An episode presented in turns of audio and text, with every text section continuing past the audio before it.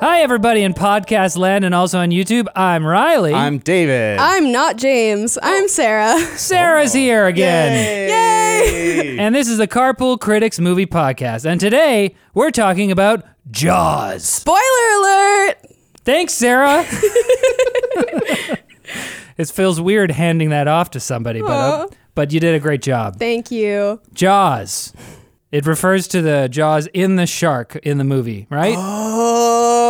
Oh. Or is or is oh. Jaws the shark? I Yeah, thought it's because I- people talk in this movie. They just keep jawing at each other. No. It's what you call a talkie. I t- I prefer the silent film Jaws. David, Much more thrilling. what did you think of this movie? Jaws changed Hollywood forever in 1975, yet remains ultimately thrilling and shockingly relevant in 2020. 9.2. Whoa! 9.2. Oh, pretty yeah. good. This is this is the classic of classics. Oh man, this is going to be interesting. Uh-oh. Oh no. Riley? Wait, should I go first? or I think should- Sarah. Sarah's Yeah, next. Sarah. okay. Jaws. Who knew sharks could be so explosive? 9.4 out of 10. That was good. That's good. Thanks, that's, guys. that's good because it's actually a slogan. Yeah. It's actually succinct. That'd be a great on a poster. I want a Jaws poster with that. Who knew sharks could be so explosive? Okay, here's my slogan. 45 years after its release, 45 years. Wow. Good gravy. The movie that first busted blocks at the box office holds up about as well as a 45 year old man doing TikTok dances. They're new to him, and learning them was an achievement. But there's better things to watch in 2020. 6.5 out of 10. Riley. but in context, and this is the this is the what did you give it? 9.4. Oh goodness. Okay. I said in context, like in 1975. I uh, I don't know, but if I saw this in 1975, I thought maybe I'd give it like a 7.5 out of 10. 7.5. Oh, really? I think it's way Well, better. that's Yeah, solid. me that's like a B plus. I think s- to me, like 7.5 7.6. is like a good Hollywood movie, but this has so much more going on. Like I love that there's like a th- like there's strong thematic elements that are underlying everything all the way to the end. That being said, I think the first half is perfect and remains really good today. The second half, which relies on thrills and kind of the horror element of it, is Yeah. less good. See, that's so funny. I would almost do like a reverse. Interesting. Oh. This is going to be so great. Yeah. But before we get into it, we got to talk about our sponsors. Okay? We're brought to you by Private Internet Access VPN. PIA helps you hide your true IP address so you can bypass geo restrictions and censorship. You can connect up to five devices at once, and it includes an internet kill switch. Ew! Wow! If your VPN gets disconnected involuntarily, PIA has apps for Windows, Mac, Android, iOS, and even a gosh darn Chrome extension. So check it out at lmg.gg slash carpoolpia. There were so many ones we could have done. I'm Oh. so slow. We're also sponsored by Manscaped, the best in men's below the belt grooming. Manscaped offers precision engineered tools for your family jewels, including the greatest ball hair trimmer on the planet, the Lawnmower 3.0, with a ceramic blade, 7,000 RPM quiet stroke motor, and even an LED light so you can see what you're doing. Get 20% off and free shipping with the code CARPOOL at manscaped.com. We're gonna need a bigger switch. What was the noise? What was, was that panic. noise? It wasn't even trying to be a skill, kill switch. But what's so funny is you guys both made it the same noise. Why did you do that?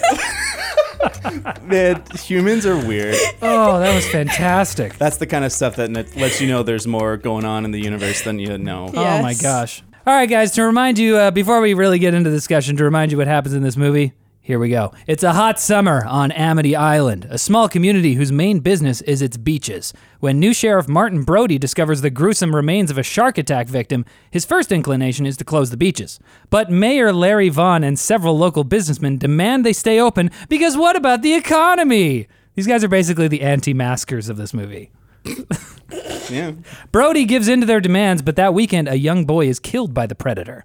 Amateur shark hunters catch a tiger shark and celebrate, but Matt Hooper, a shark specialist, notes that its bite radius is too small to be the real Mr. Jaws. A, a local fisherman with much experience hunting sharks, Quint, offers to hunt down the creature for a hefty fee. Soon, Quint, Brody, and Hooper are at sea hunting the great white. After a series of intense skirmishes with the monster, Quint is killed, and Brody manages to blow it up with a well placed shot to an oxygen canister he threw into the beast's mouth. I guess Spielberg didn't watch that MythBusters episode because they said that wouldn't happen. It would happen. It would potentially happen if it was compressed oxygen. But Hooper Yeah. says specifically it was compressed But air. they did a lot of other things on that MythBusters that did turn out to be true. Like a shark could break that wooden boat. Yeah. Uh, it could pull the buoys under, but it couldn't keep them under. Oh, really? Uh, yeah, it doesn't have enough force to keep it under for any amount of time. See, I think that's so cool. Yeah. Well, I mean, like obviously the the shark in this movie is like overpowered compared to regular sharks. Yeah. Yeah, definitely. But I think one of, one of the notes that I wrote that I really like about this movie is is I like movies that make the monster, the main antagonist, something that could exist in the real world. Because it's very, it would be very easy to make a movie like this and have the shark be like some crazy mutant monster or something. It's like, oh, we were tinkering in the lab and we created the most powerful shark ever. But they say he's a 25 footer in the movie. The the biggest shark we've ever found is 20 foot, foot I think. Okay. So it is a little, it's a little larger than life, but it's a movie. Doesn't feel unbelievable. Right, right. yeah, it, this movie still made people afraid of sharks, afraid to go in the water, afraid to go to beaches. Right. Yeah, the shark population after this movie declined by like 80% over the next two decades because people kept killing sharks. What? Yeah, it's I, I have the stats Are you ki- somewhere. wait, really? Yeah, they kill like 86% of tiger sharks and like 60% of bull sharks. I can't remember the exact numbers, but it, it's a huge drop off in the next couple decades Wow. where fishermen would just go to the way to kill sharks. I'd be interested to know whether that was like part of an ongoing trend, like Oh, maybe. or, or was like the movie that point where it's like suddenly everyone's killing sharks. I prefer cherry pick stats that sound more interesting. yeah. Fair. I know that shark fin soup is a delicacy in some places, Mm-hmm. so that does lead a lot to like a decrease in the numbers. But generally speaking, if we're going from the date that the movie was released and seeing a decline, then it makes sense. Mm-hmm. We're bleeding sharks here. Yeah. Did you know that from the book when Steven Spielberg read the book, he was rooting for the shark because all the characters suck so much? I don't think that's the case in this movie. I think the characters are pretty good. I think Yeah, that uh, like okay, no, the I- I agree. think the three main characters, the ones that end up on the boat, are the best defined and the most interesting, and their dynamics at play work. Everyone else kind of serves their purpose and then is gone. Yeah. I love Quint. Yeah, Yeah. He's like such a he's such a wild character. He's like singing the the Spanish lady song all the time. He's like reciting poetry and stuff. I loved how eccentric he was. he- Hooper also. Oh, I loved Hooper. Well, Richard Dreyfuss did such a good job. I feel like I I I haven't seen him in a ton of movies, but I know he's like a prolific actor. Yep. Um, the the main movie that I remember seeing him in as a kid was What About Bob? Did you ever see that? You didn't see that? No. It's like Bill Murray is this like he's lazy, he's a bum. okay. He hasn't accomplished anything. He's just, he's just like a chill dude. And Richard Dreyfuss is this like uptight guy who's like his family friend and so he's like taking care of him. He lets him like stay at his house or whatever, but it's like a comedy of errors. yeah, yeah. Yeah. And so that's what I primarily know Richard Dreyfuss from. and in this one, I, uh, he's like a lot younger. This was one of the first movies that he, first big, Big Hollywood movies, movies, yeah. that he was in, and I, I thought he did a great job. It was totally believable. I thought he had mad Hobbit energy in this movie. Oh, yeah. I, I was like could see watching. that. I'm like, that could seem like a good Hobbit. yeah, well, he's got the curly hair and the the shortness. Yeah, I love the way they introduce his character where he's at the dock and he's looking for the sheriff, and the sheriff's like, "Hey, go do that thing," and he does it kind of half-heartedly, but it shows that he's like not a coward. He's like willing to confront people. But then when they give him pushback, he's like, "Okay, you're gonna die. Bye." You're all gonna die. He does not care. I love that. Yeah, Yeah, I think I didn't love uh, Brody. Yeah, Brody. he's okay. He's kind of like the stand-in for the everyman.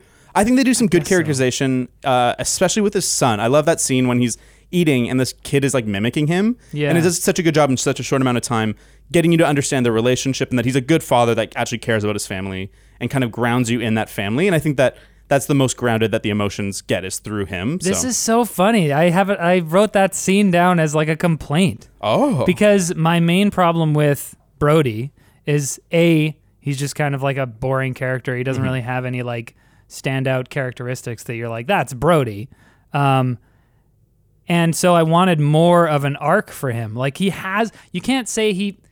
I mean, you can barely say he has an arc. He starts out. You c- you could say he starts out kind of like frightened and like unwilling to confront the towns or the, the the businessman or whatever. And at the end, he confronts the shark, I guess, and like Shoots shoots it. it. But like, okay, so we got five minutes at the end where he decides to take things into his own hands. But that's only because he thinks his other two guys are dead and he's just trying to stay alive. I think that that's totally fair, and I think that this movie's arc of him isn't the, what's best served. But I think he serves one of the strong themes of this movie is an examination of masculinity, and then you have like the Ultraman hunter who's like, "Oh, I'm gonna kill a shark because I've killed thousands before," and then you have kind of the more effeminate modern man doctor scientist, and then you have kind of the everyman, the one who's like in '75 was probably more uh, familiar to everybody, who's like fairly masculine, especially by 2020 standards, um, but is kind of a little bit in between the two, and he serves to help them to communicate and have their butting of heads without it being like overwhelming. I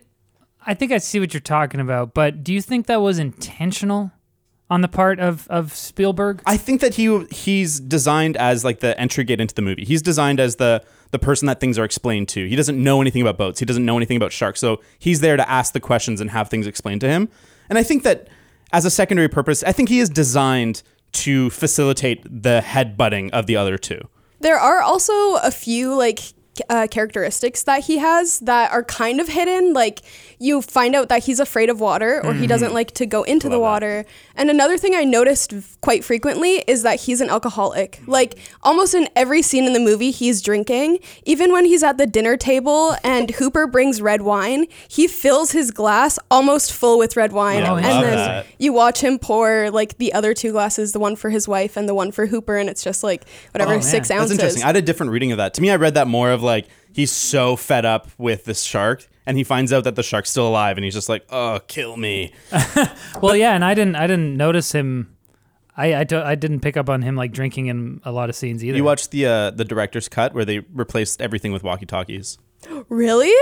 That's ET. Oh, That's an oh, ET thing. oh they gosh. removed all the guns and replaced them with walkie-talkies. Oh, that's What? amazing. You didn't see how? If you haven't seen it, go. I'm sure there's like a supercut somewhere. They just digitally removed all the guns and replaced everything with walkie-talkies. Yeah, decades later. Oh, okay. So Not like be a when the movie came out. no, no, no. Oh, okay, okay, okay. Um, and then another thing too with him and his kids, you do see a bit of him like caring about his kids. Even when he first leaves to go look at the body on the beach, he's like, "Oh, be careful on the swings." Mm-hmm. Or when his kid wants to take the boat out, he's like, "Oh, just go to the pond instead." Like I'm watching for the see, shark. Okay, so I I see what you're saying there, and I I agree that we are shown instances where he's like shown to be a decent dude, but I think what I really wanted there was some sort of like flesh out that relationship or something. Like, okay, we, we get that the, the the reason why the scene where he's sitting at the table and his kid is like imitating him and stuff, um, bothered me because because I was like,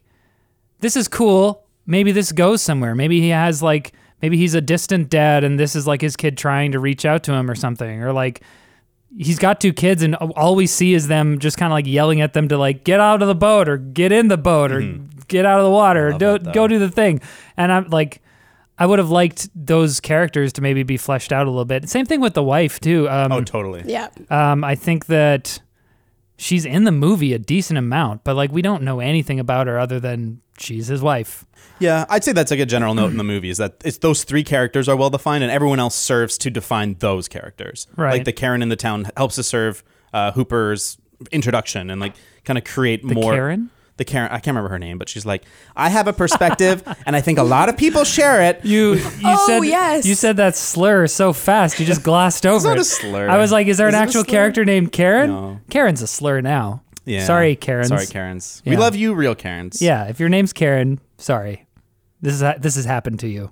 I yeah, there's things about those characters that I think are underdeveloped, but I think the movie isn't focused on that. To maybe its detriment, but I think they do enough where like his I love the scene when they're they're like kind of discussing the shark and he sees his kid is on the boat and he's just like sitting on the boat kind of playing make believe and the dad's like get off the boat gosh get off the boat Yeah, because yeah. he's like he knows people are dying the mom's like cool it man like it's all good and then she looks in the boat the book and then like there's a picture of a shark biting Yeah. into a boat and she's Yeah. like get off the fucking boat Yeah.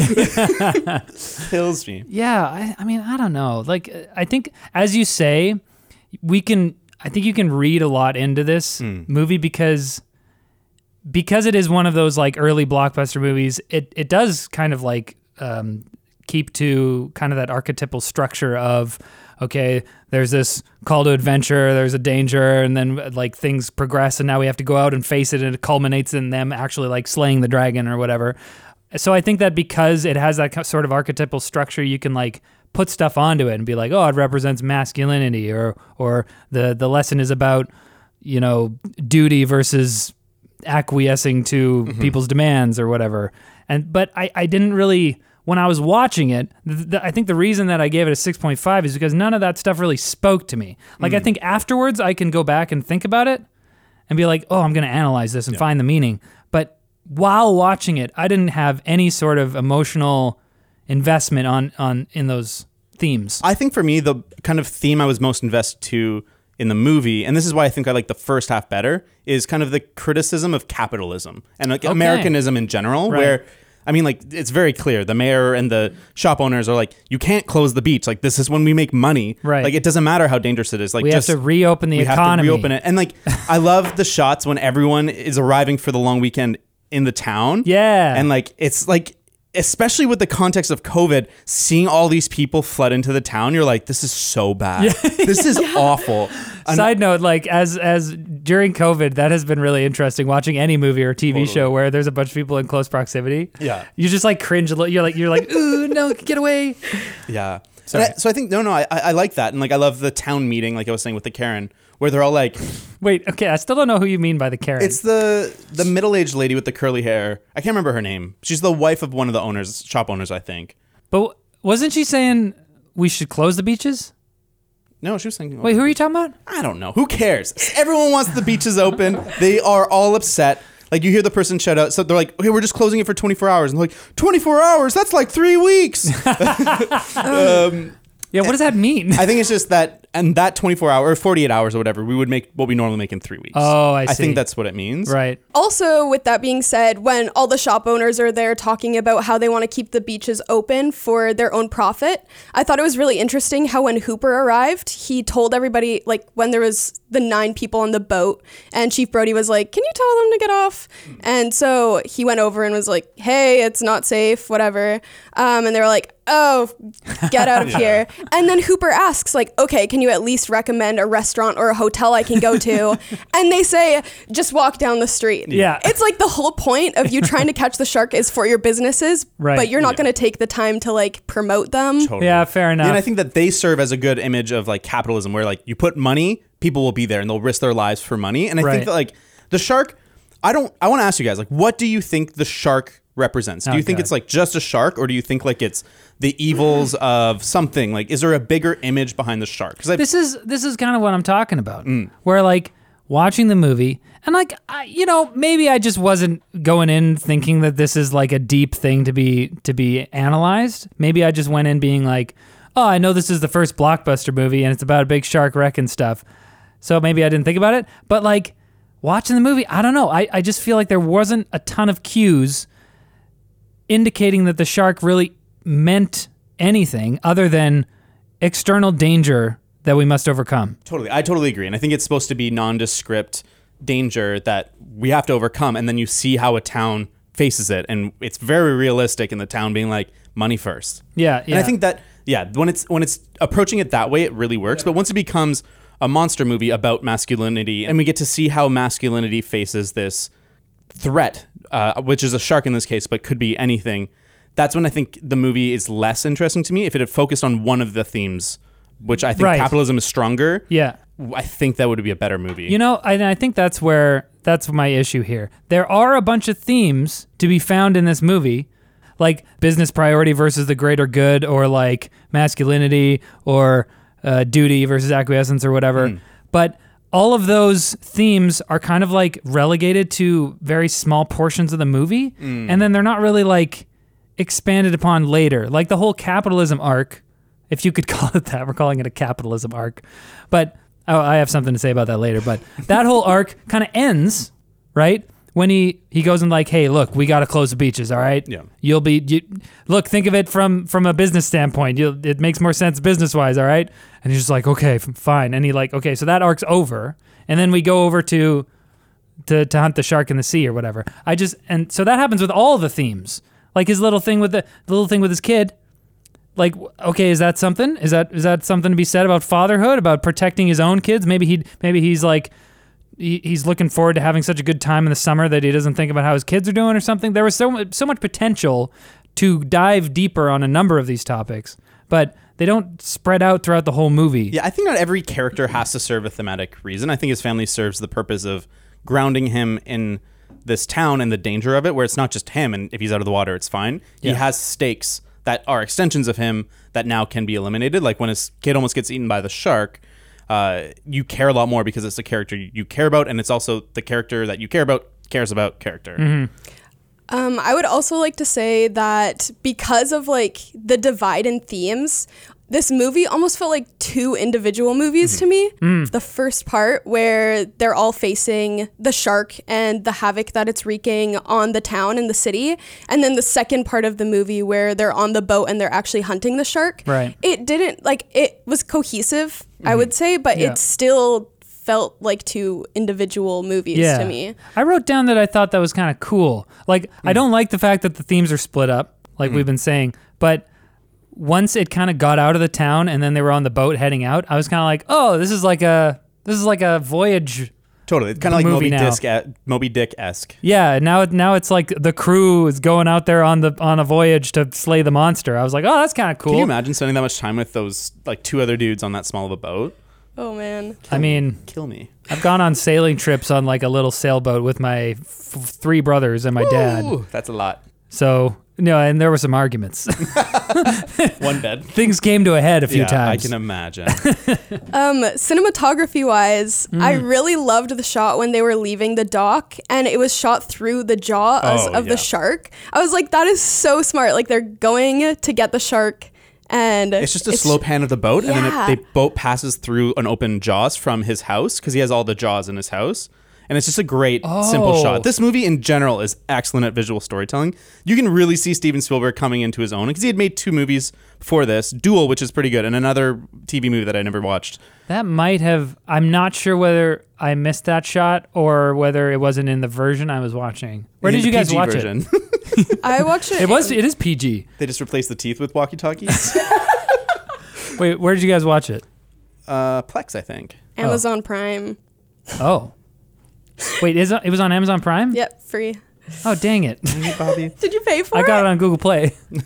Eh. I have Amazon Prime. It's okay. Um, But yeah, but so yeah, this movie does a lot of visual storytelling. It's one of the it's not the first use of the vertigo shot. The first use of the vertigo shot is from Vertigo where it's a shot of the stairs and then it pulls the camera it zooms out and pushes forward so that it makes the Yeah. stairs look bigger without changing the perspective or like changing the angle. aka Zoom Dolly. Exactly. Yeah. And there, that's happened since, like in movies like Jules and Jim's or Marnie or Le Samouraï. Like French films are kind of more smaller films, but they actually didn't really serve the same purpose that they do in this movie of this like immense realization when it's the shot of Hop Hooper on the beach. Do you think that's why he's called Hopper in uh, Stranger Things? You mean Chief What? Brody? Brody. Oh yeah. Sorry, David. The Chief of Police is called Hooper in this movie. Do you think that's why the Chief of Police is called Hopper do I in think Stranger about Things? Hooper? They're completely unrelated. I don't know. Oh yeah. Anyway, well, no, they're unrelated. It's so Spielberg. Yes. Yeah, I guess Anyways, so, yeah. Uh, but I love the way they use in this movie to make it like like a realization where it just stretches out the space and it makes like that close up on him so much more powerful. And that's now a shot that's been replicated for that purpose, Right. Hundreds of times since. And like, there's so many other good examples. Like That- when that- you're in the ocean, you never see the land. It's very particular. Mm. They built the house uh, that they that fuck what's his name Brody but Hopper Brody. Brody is the Brody. chief. Chief Brody. Brody.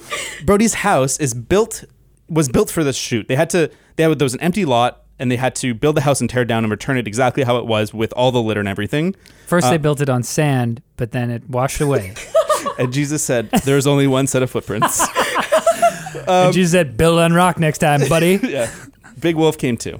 Um, but so they built that house and it's designed so that from every angle, every window, all you can see is like ocean.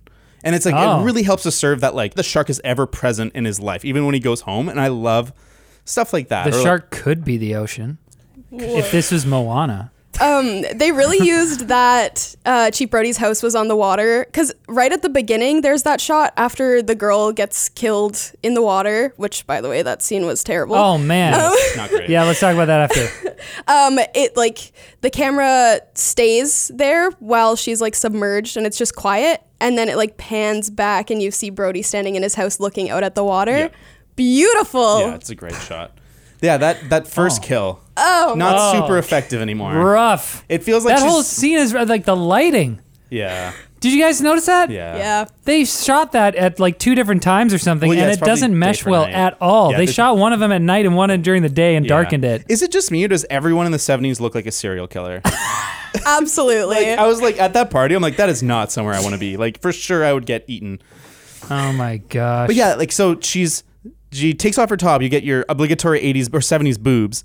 Uh, she goes in the water. and Wait, then- so were, were there boobs in your version? yeah. yeah, See, mine didn't have. There we go.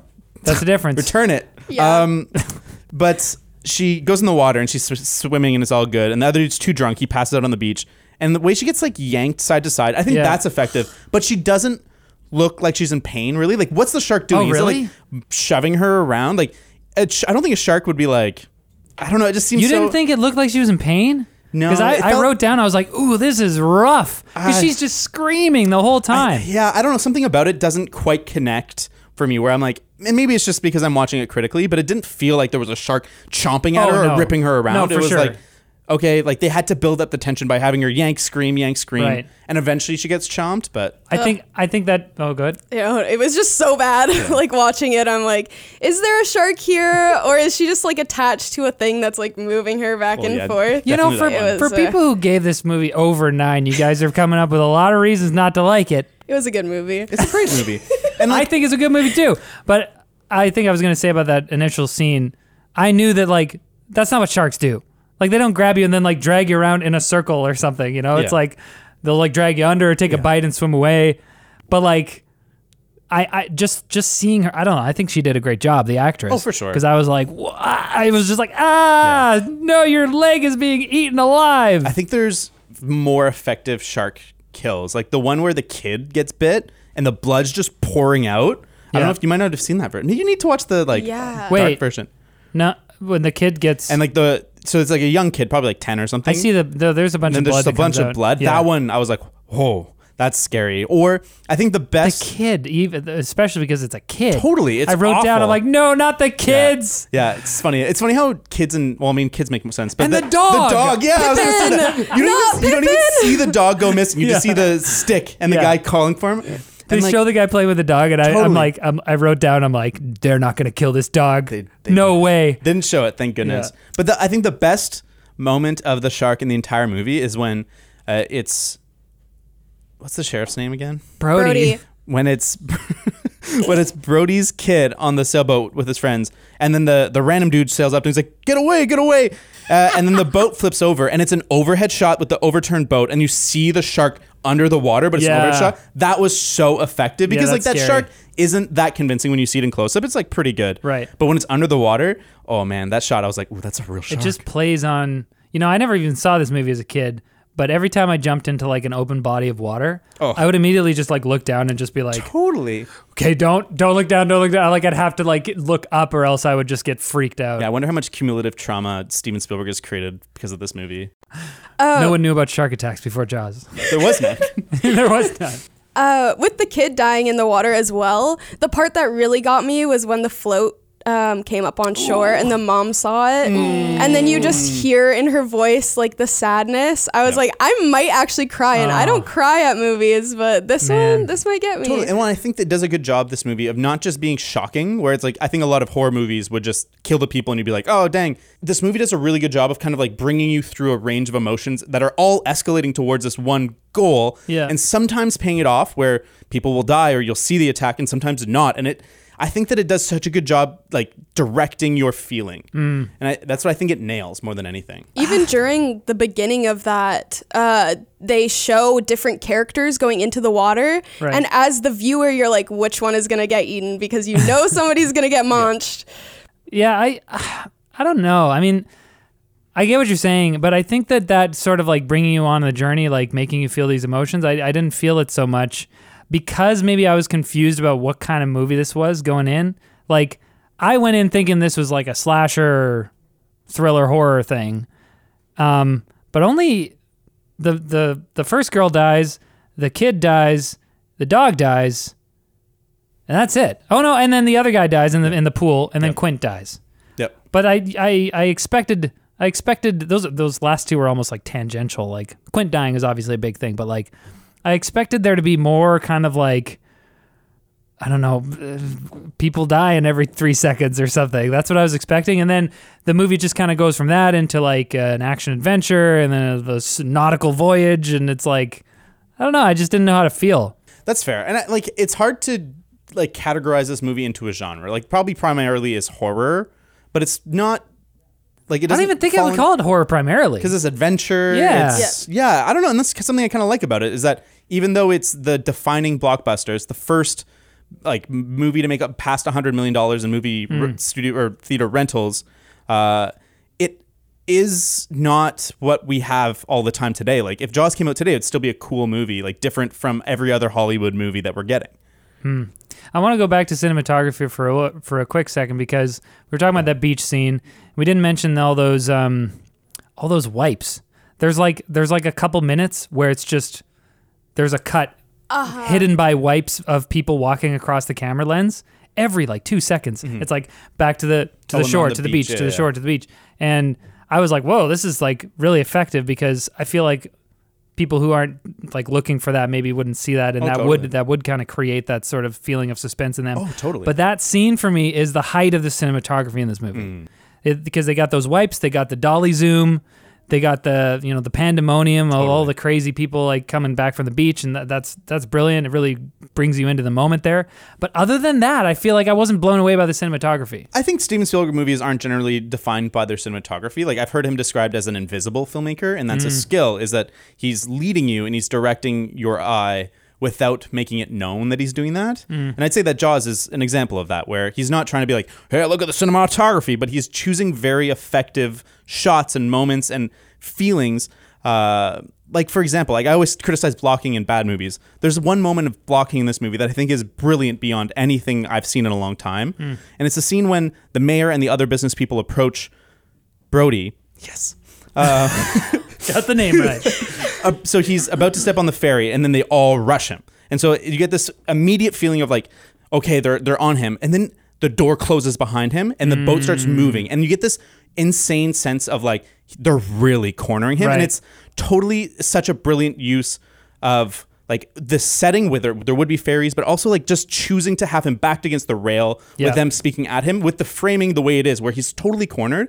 And like he does stuff like that where you're not like, oh sweet, that's like a three minute long Steadicam shot. But he very intentionally chose that to give you a specific Hmm. feeling and to lead you into uh, accentuating what they're saying. Now that's very effective. I think I think you're right. I think I didn't notice the shot so much in that moment, but I do remember thinking in that moment, "Oh man, they got him cornered." Yeah, exactly. So it was very effective. Clearly, Totally. um, do you guys think that? I mean, you say that Spielberg was like very intentional with all his shots and stuff, but I think one of the things I I thought I noticed about this movie was how kind of I don't know. It seemed kind of haphazard. Some of the some of the choices where he would just kind of cut to like random people doing something, and that, there there there seemed to be a lot of moments in the movie where we just felt like embedded in this scene that was happening, and it wasn't really like I didn't really feel like I was being taken on this like very specific emotional roller or uh, track that the director wanted me to be taken on. Like especially on the boat, I feel like I, I noticed that a lot when they're on the orca. Yeah, there's just a lot of shots just like that are that go on kind of long too, where like maybe the actors end up kind of improving, like it seems like they're ad libbing a bit, For and it's just like a long shot. Th- there's a lot of like making it work because they actually went to real water. They didn't shoot this in a studio like most movies would have done, and that's one of like the breakthrough things that they did in this movie. Is they invested the time and money into actually shooting on a location. Hmm.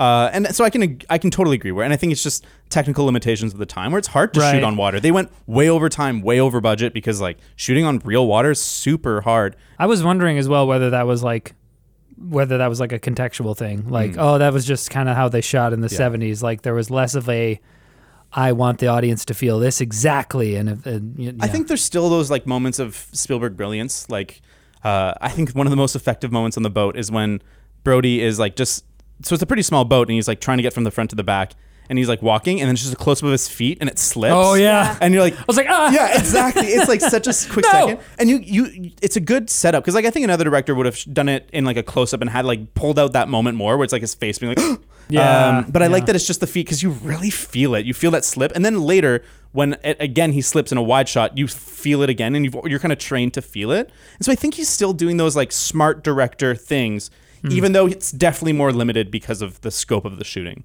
That's one thing I really love about Spielberg and things that I've noticed in his movies is that he very much bases his cinematography around the plot, uh, less so than trying to make it look good. Um, also, with scenes being carried out, in the beginning, I would say a lot of scenes that felt longer were to help you anticipate something bad happening. Hmm. But on the boat, I definitely felt that there were scenes that were too long. Mm-hmm. Yeah. So, Because it was so confused. The tone was so confusing to me in that last act. yeah. because like he, the the shark attacks and then you think they're in dire straits and then the shark goes away and he's away for a while Yeah. and they don't even seem that scared really. They're just kind of like oh where is he? Oh he's over there now. Yeah. and then he comes back and like you know damages the boat and it's like starting to leak and they're like oh no. But then they're just kind of like oh well we're gonna get the shark eventually. Like I'm Yeah, I think- like I think if- are you in are you in dire straits or not? If you were to remake this movie in 2020, which they should not do, but I think what you would do is you would have Oh, gosh can you imagine?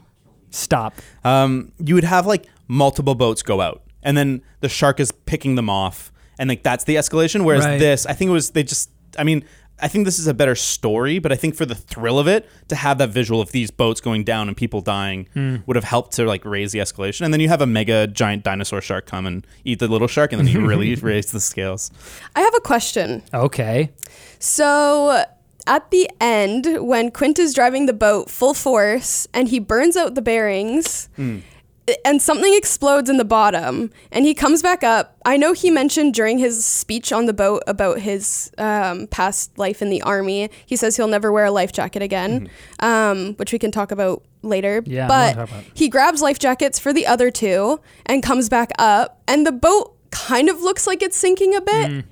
But then right after that, they cut to the scene of them putting together the shark cage. And I'm like, is the boat sinking? Is the boat not sinking? Did they skip something? Yeah, Boats that's sink- exactly boats what I'm sink talking- really slow. Like in movies Right. where it's like actually like vroom, it's like no, it, it takes a long time. And like You mean they don't like start flat and then turn completely 90 break degrees and apart, go yeah. down vertically? no, that's Only the Oh. Titanic does yeah. that. And so I mean, I'm not.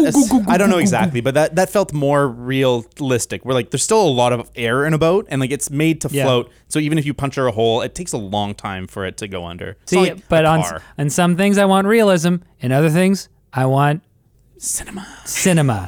Because I said I was annoyed by the fact that like if he shot that oxygen canister, it probably wouldn't explode. But this is I, I feel like the boat sinking so slowly just really undercut the suspense of the of the the whole act really. Like things like that. Not I mean the boat wasn't sinking the entire time, but like things like that where I'm just kind of like what what is the urgency here? It seems like they're chill. Even when the boat was like going down, they seemed kind of chill. Oh, he's yeah, just climbs up and he like lies down as it's Yeah. going down. and the shark is like coming at him too. Yeah. He's like, ah, I got this. But I think that's what I'm talking about. Where like, okay, I, s- I feel more like just an observer of things that are happening rather than I'm being taken on this journey. Like I, I it almost was like some of those shots seemed like they would be just like a security cam on the boat or something. And it's just like because when you, if you're in this scenario, you probably wouldn't be like you know, you'd you'd come up and you'd see the boat sinking. You wouldn't be like, ah! you'd just like start swimming and try to like gather stuff. You know, do what they do. So it's like it's. I'm not saying that part's unrealistic. I was just like, is this a, is this a movie taking me on a journey or is this like a documentary? You know, I think I yeah, I think I can't disagree with you on the second part of the movie, and I think it's just the limitations. I feel like I'm really hammering on this point. Yeah, no, it's uh, it's not a perfect movie, but I think that the things that it does right, it they still hold up so well to me, and I, I think like I really care about what this movie's trying to say, especially in the fir- the first half. That none of that stuff really got to me. What is it? See, but this is so confusing. What is it trying to say to you? It's masculinity? criticism of capitalism, and through the lens of like masculinity in the modern time. And I think that like to me like that's pretty clear that it's. I shouldn't say that. That's rude to say.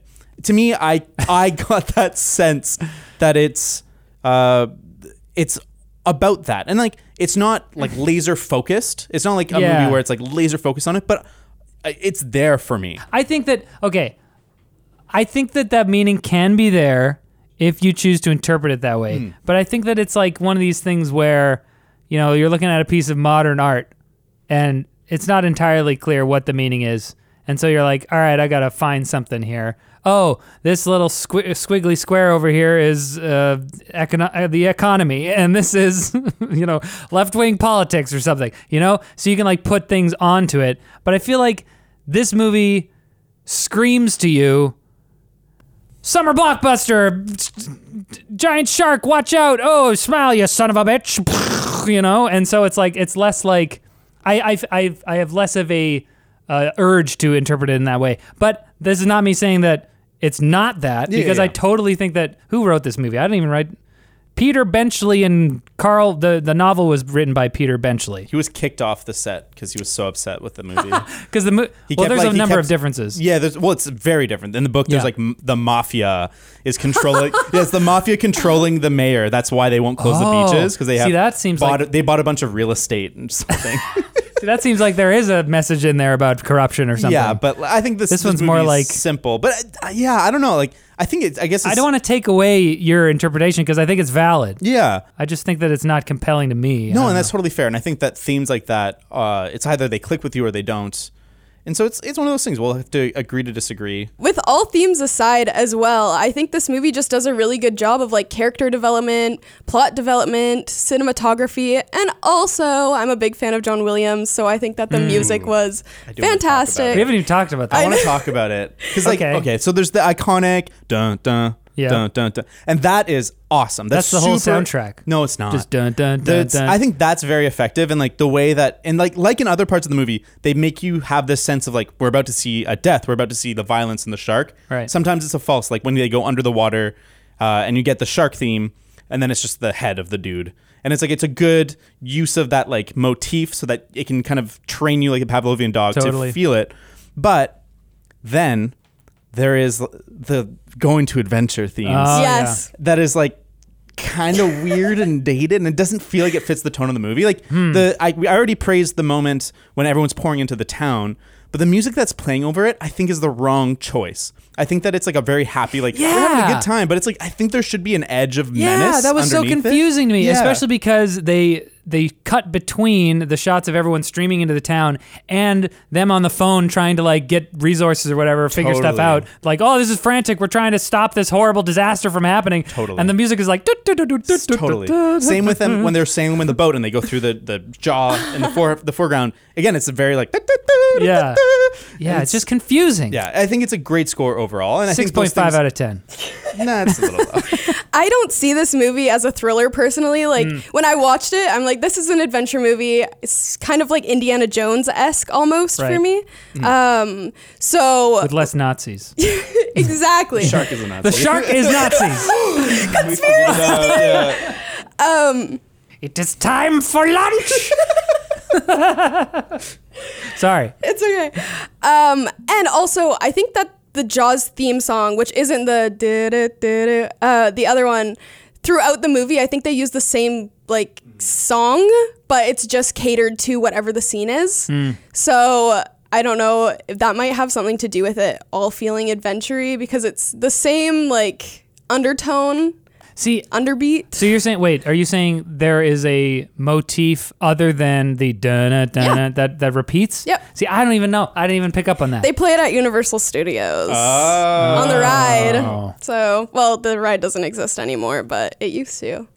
you know, in terms of tone, the fir- the only scene that really spoke to me on an emotional level was the scene where Quint is talking about how you know he was on the USS Indianapolis in World War II and it was sunk by torpedoes, and then there were 700 something men in the water. And in the morning, there was and and they were just getting picked off by sharks and by the end of it they were down to 200 something and i was like that whole scene i think that whole scene is masterfully executed because it starts out with them kind of like up until that point hooper and quint had been really antagonistic with each other. And that is the scene where they start kind of comparing scars and they start talking about stories and what happened to them and stuff. And then it culminates in this scene of, of quint telling us this like harrowing traumatic story which i think like that's why I thought one of the other themes in this movie could have been trauma because Quint went through this horrible stuff and so did Brody. I mean, I don't know if he went through trauma, but for some reason he's afraid of water. And so it culminates in that in that story, which is like it really spoke to me. I was like, "Whoa." like hundreds and hundreds of guys stuck in the water for days, Yeah. slowly being picked off by sharks. when you just like touch the dude next to you and he just has no legs Yeah. anymore, and you're like, Ooh. I was just like, oh my gosh, can you imagine? And that I was like in it in that scene, and then they start singing, and the the attack of the shark interrupts it. That was the one part of the movie where I was like, I'm in this. If I was maybe more emotionally involved in the rest of this of of the movie, maybe I'd be crying now. I don't know. That's fair. I that seems funny. I it's time for another segment of unverifiable movie legends. Oh. Uh, so okay, Oh let yeah, me yeah. I a- have no idea whether that. I actually started looking that up and then I like got distracted. Okay, so it's let me paint a picture. Robert Shaw, he's starting to come to the end of his life. He would die two years after the release of Jaws. Uh, he's a heavy, heavy drinker at this point in his life. He's an alcoholic, and everyone on set said he was a miserable piece of shit to work with. when he was drunk, when he was sober, he was a lovely gentleman. Oh. Uh, and so for this scene, because they're all drinking together, he decided it's a good time to get real drunk. And so they shot the scene, and he totally failed it. They tried it a bunch of times, and everyone left and was like, "This is the worst scene." And he went home like cried, and in the middle of the night, he called Steven Spielberg. He's like, "I need to do it again." And they're like, "Fine, we'll do it one more time." So in the next day, he got one chance to do it, and on the first take, he did that take. oh wow. So unverifiable movie legend. Oh, okay, wait, sorry. I thought you were talking about the USS Indianapolis story. that's Like, yeah, what- that's that that scene. Yeah, yeah, no, sorry. I thought you were talking about whether that historical story Oh, I don't know. is real. I don't know. Because I, did, I didn't end up looking up. They're talking about they delivered the bomb to Hiroshima. Like, The uh, shark part of that. Yeah. Uh, I used to research sharks a lot, and don't own it. Own it, with Sarah. that being said, tiger sharks in particular, which is the kind of shark that Quint was talking about, Uh-huh. uh, They're they they would be probably the most likely shark to eat a human. okay. Um, but if there was like whatever 700 men who are being picked off by thousands of tiger sharks, I doubt that there would be that much murder from the sharks because they don't like the smell of blood. Like the sharks killing the people. There wouldn't be Eating. as many there wouldn't be a feast. Yeah, there wouldn't be Oh, as many I people. found out They don't like the smell of blood. It is. They tr- don't like the So smell of this is a human true story. They delivered a nuke, and on their way back, they were hit by Japanese torpedoes. One thousand one Wait, aircraft carrier? Uh, it was a. S- Must have been if the planes Yeah. took off. Okay. no, no, no, no. Uh, the, okay, it doesn't matter. But the ship was hit by Japanese torpedo and sunk. Original one thousand one hundred ninety-six man crew. At the end of the day, after all the sharks had attacked, only 317 remain. Oh wow. So there's some of them aren't from shark deaths. It's the shark deaths are apparently a few dozen to 150. The rest are The rest- probably from the torpedoes The and rest the were sinking. manta rays. there was a nasty manta ray bite. Yeah. Manta rays just like rammed them and break them into small pieces so they can fill. They're they eat plankton, guys. Do you know about manta rays? Not much. a little bit. I would love. Well, they don't. They don't have. Stingers. Stingers. That's stingrays. Yeah, yeah. But Right? manta rays are huge and they feed on plankton like oh, whales. Oh, that's so Cute. So maybe they, you know, they could like pulverize the sailors to bits and then kind of filter feed them through the. Well, That's so the only way I can think. They're so sharp they would just slice them in half. Fit their wings. yeah, I would love to see a horror movie like a Jaws analog, but about like razor a, bladed. a manta- mutant manta ray with freaking laser beams on his head. Heck yeah, I'm in. I'm in. The sea flap flap. That's what they call it. C flap flap. the miss. So I think the effects in this movie are pretty good. There's like a couple moments of bad sharks, Hmm. but there's two moments that I think are particularly bad, and the one is the autopsy, the fake arm that he picks up. Oh yeah. I think that one it's like a clearly a rubber arm, and apparently they were going to use that in the first scene when the girl's been disfigured, or like, and it's just that. Uh, but Steven Spielberg thought it was so bad that he actually buried a crew member in the sand and had her real arm stick out. Oh, really? That's why that looks way better than the second time. Oh, interesting. But the other one is when the tiger shark is hanging, and it's the one you think is originally Jaws. Uh, the way and it's kind of like a weird angle, Right. And it, there was a shot of its eye that looked super fake, and I was like, "That's a terrible fake shark." And I found out it's a real shark. They shipped it from Mexico Oh, to be on set. And apparently Sharks it was don't look like that. far enough into decomposition that all its organs got like sl- like d- detached and then slid into basically where its mouth was, so it Oh, just geez. stank like decomposition. Oh wow. I was gonna because I thought that shark loo- looked really good. I was like, whoa. you have better eye than me apparently. I was like, that eye is so fake. Whatever, man. I could make a better tiger shark than that. yeah. Um, the head in the boat. What did you guys think about that special effect? That, that was like a legitimate jump scare for me. Wait, which? Wait, Oh, underwater. Yeah, yeah, yeah, yeah. Oh, When the yeah. head when the head came out and it had one missing eyeball. Well, I don't know how to judge that because apparently, you know, human bodies can look really freaking weird when they are like swell up with water Yeah. like that and when they're when they're corpses. So I don't know. I was like, eh, I'm not gonna And it's like. pretty th- quick, but it's a too. great moment. Oh, I was like, ah! Yeah. I definitely jump scared. I jump scared. I jump scared. What about you, David? Did you jump scare? I definitely jump scared. I mean, I I've seen this movie enough that I I know what's coming, but it's still like Wait, how many times have you seen this movie? five six times. What do you mean? I used, we had to study this in film school. Oh, okay. Five times. Yeah, probably. Like See, this is this is the yeah. type of this is the type of movie that I would never bother seeing if we didn't do it for the podcast. really. Yeah, and maybe that's why my out. score's so low because I'm like ah, I had to watch Jaws. I was like, I was like, we suggested it, and I was kind of like, all right, this sounds interesting. It's a classic. I should probably educate myself, and that's that's why I said yes, really. But I wasn't like stoked. Were you stoked to see this the first time you saw it? No, it actually grew on me. The more I watched it, the more I appreciated those like little details that I, we've kind of touched on. Mm. Um, Oh, so and that's see that makes a lot more sense. Why you're like, this is what the movie's about. It makes complete sense. This is the thematic story there. Yeah. because you've you've had time to digest it. hundred percent. If it was Yeah. the first time, and I think that for me, that's maybe why it actually works. Is that the first time you watch it, especially in 1975, it would be just such a rush. You'd be Right. like, "Holy crap! Shark! People dying everywhere!" um, So much so that people went out and killed sharks. yeah, exactly.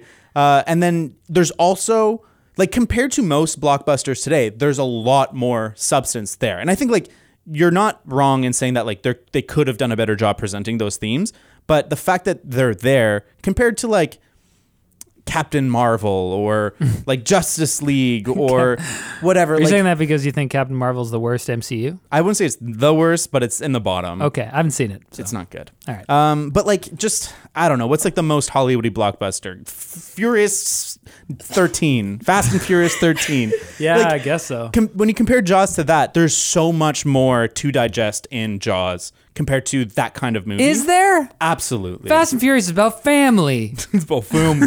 I haven't seen a single Fast and Furious You're movie. missing out, man. They're great. They're not. I- They're fine. They're fine. No, I get what you're saying. Like uh, this, this definitely, yeah. I mean, I can imagine going to see this in the. Well, this is the thing. I, I wasn't alive in 1975. I don't have context for what else was kind of around at that time. Although I know the first Star Wars came out two years later, but I, I I've heard that this is one of the first movies where people went in. They were like, "What? I didn't know movies could be this." Well, yeah, this was like the kind of movie that transitioned us out of the new Hollywood era, which is probably one like Hollywood and American popular films were at their best. It's like Godfather, Taxi Driver, like films that are Mm. like amazing films that we still appreciate today.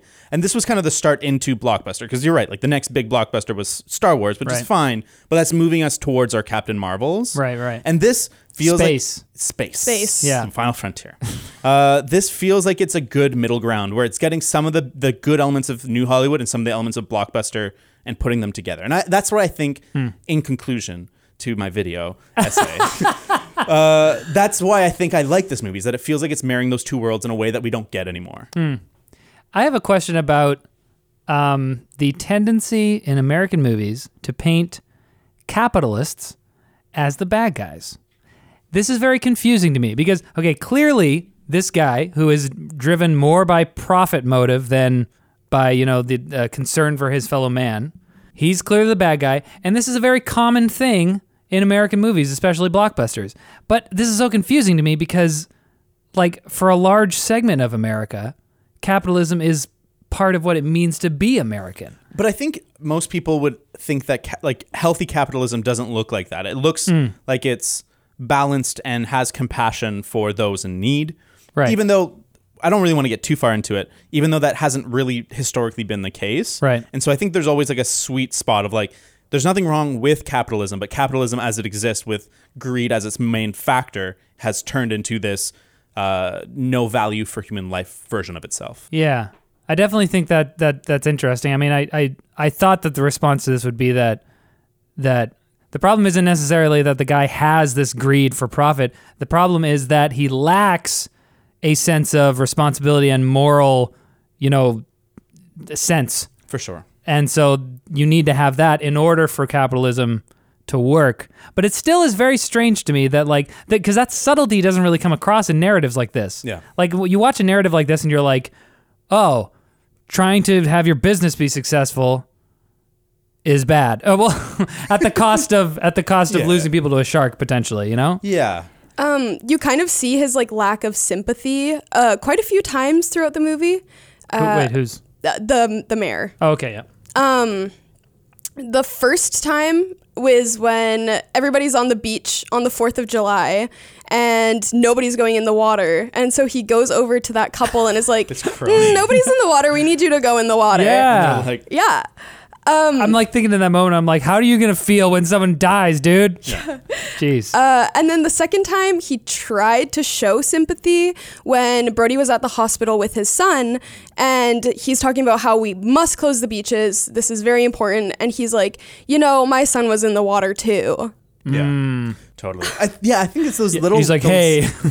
Yeah, Yeah. I know exactly how you feel. yeah, yeah. It's those little things that I think are so good. Like, yeah, I love that moment when he goes to his crony and he's like, "Crony, into the water. We need you to go." Excuse me, Crony. Crony. One of my favorite moments in the entire movie is when the mom of the kid who was eaten comes to him and she's still wearing her her like veil, like the whatever they wear in the funeral. What is it called? The black. veil. I think it's yeah, a veil, sure, yeah. And she like she walks up to him, slaps him, Yeah. and is like, "You knew there was a shark." And he takes responsibility. I think like that's a good point about this kind of whole situation that this movie makes is that yes, he wanted to close the beaches, but he didn't stand up for it, and so he is responsible for the death of that kid. Yeah. That he's and that if you don't stand up to the corruptions of capitalism, you're complicit to them.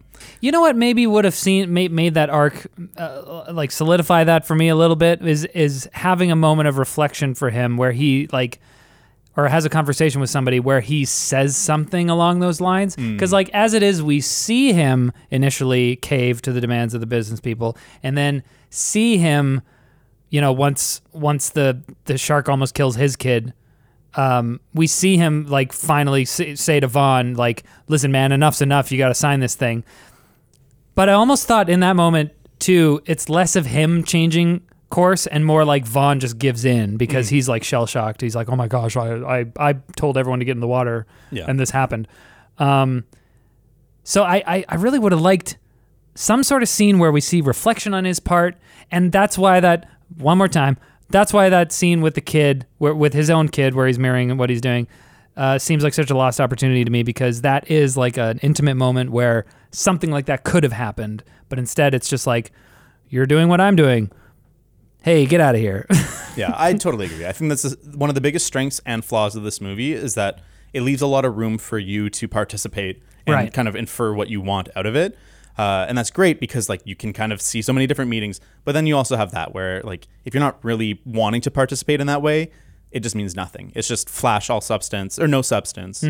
I think that the combination of that thing that you're talking about, where it kind of like leaves you to like fill in some of the blanks, and the contextual sort of 1970s style filmmaking, where it's less of like a we're we're taking you exactly on this journey, and and more just kind of like we're planting the camera here, and a bunch of stuff's happening. Um, sort of like environmental storytelling, sort. uh, That's not that's not what it's called, but you know what I mean. Where like passive camera, sort of like, and then things are happening in the scene. I think the combination of those two things really just kind of, I don't know, confused me or or didn't let me get involved enough to the point where I could where I could get behind this movie 100%. Totally fair. Would you say though, to someone who's never seen it, that it's worth watching? Oh, that's a tough one. Cuz like it's obviously a classic. It's obviously has a very important part in in western pop culture. There's so many references to this movie in so many other media. It's it's ridiculous. So, I don't know. I would say watch it if you really care about your, you know, movie education, but if you're like looking for a really good time, you can probably safely skip it in my opinion. What about you, Sarah? Would you say it's worth watching in 2020? Absolutely. I think it is a cult classic. Whatever. Either. and also like with that being said there's so many movies that have tried to replicate it mm. so many shark movies in particular like you see the meg Yeah. which kind of tried to uh, harbor that same fear of Did you see that? Yeah, I did. Was it good? No, it was terrible. it was honestly one of the worst movies I've ever watched, Oh, wow. next to Tusk. Anyways, Oh, dang. um, Bashing Tusk. and then there's movies like The Shallows or 47 Meters Down where Hmm. they're using sharks that are legitimate sharks Right. that you would see in the water, but still like, oh, sharks kill humans and we're putting a human in a really terrifying place Right. next to sharks. Like, you could be put in this position. You should be scared of sharks. Right, right, right. Um, so if you want to watch a good shark movie, watch Jaws. Okay. I would I would also highly recommend it, especially if you care about like the history of cinema and you like older films. It's absolutely worth watching. Even if you don't, I think it's worth giving it a shot. You'll know pretty quick if you, you like it or you don't. You can just turn it off. That's the joy of uh, movies today. You know what I think you could watch instead of this movie? What's that? Just just go back and watch some of the classic Street Sharks TV series. I agree. That was awesome. Man, 90s were such a good time for Did you have any of the action figures? I did. I had the Hammerhead. oh heck yeah, It dude. was so sick. I had like one. I had one where you put your hand. It's like a puppet. Oh yeah, it's I like a remember that rub- one. I big didn't have rubber puppet puppet, but it's got giant muscle muscle arms. Yeah. So you could be like like you could like if you swing your arm like this, it could punch. That's amazing. oh man, Street Sharks was awesome. it was so sick. Do you think the people who made Sharknado thought that it was going to be like Jaws? No, I think they, they know what they're making. They they have they know their market and they're nailing. They know exactly Same with what like they're movies doing. like the Megan stuff. They don't think they're making art. They, they what know was what they're making. What was the what was this? uh, Did you guys see any of the Sharknadoes? No. I, I- tried to. Oh really? Yeah, it was not worth it. I thought I, I think I saw a clip from the second one where like the shark has tentacles or something. It's so messed up. Oh, it looks yeah. disgusting. Yeah, Birdemic and But- stuff. All those. Oh my movies. gosh, Birdemic. Oh my gosh. So bad. they're fun to watch. I think those are good to watch in groups, but they're. Uh, I would recommend Jaws over those. Yeah, me too. So what are we gonna do next week? I Actually, we know what we're gonna do next week. We do? Yeah, Spaceballs. Oh, Oh, I'm so jealous. Oh, sorry, Sarah. God damn, I it's love a man's Spaceballs. movie. Spaceballs. I see your Schwartz. Uh, is as big as mine. Spaceballs, the lunchbox. Spaceballs, the flamethrower. I'm excited for that. I'm so excited. hey, well, you're like a Star Wars fan, right? I am. I've seen Spaceballs a number of times, Yeah. but yeah, it's not. I, I guess I really I do appreciate it because of the. Uh, We'll save it for next week. Oh, that's content for the content. podcast. Hey, if you want to pick up on all that s- juicy, sweet, sweet, good, good content, you know how it is. Then, Smack. then subscribe to this podcast. Uh, follow us on Twitter. What does James usually say? I don't know what the normal things are. Follow us on Twitter. Leave a review. Yeah, why not? Uh, give us a like. yeah. Uh, tell tell at least three friends that you love them. Email that your- you love them. Email your aunt right now that you haven't talked to in a couple months. Say, I really miss you. I wish we could talk more. Thank you. yes, and I'm sorry I didn't call up more often. Yeah, exactly. Your grandma too. Call your grandma. Thank you for the fruit basket. All right, guys. Love you so much. Thank you so much. We'll see you in the next one. Do-do, do-do. there we go.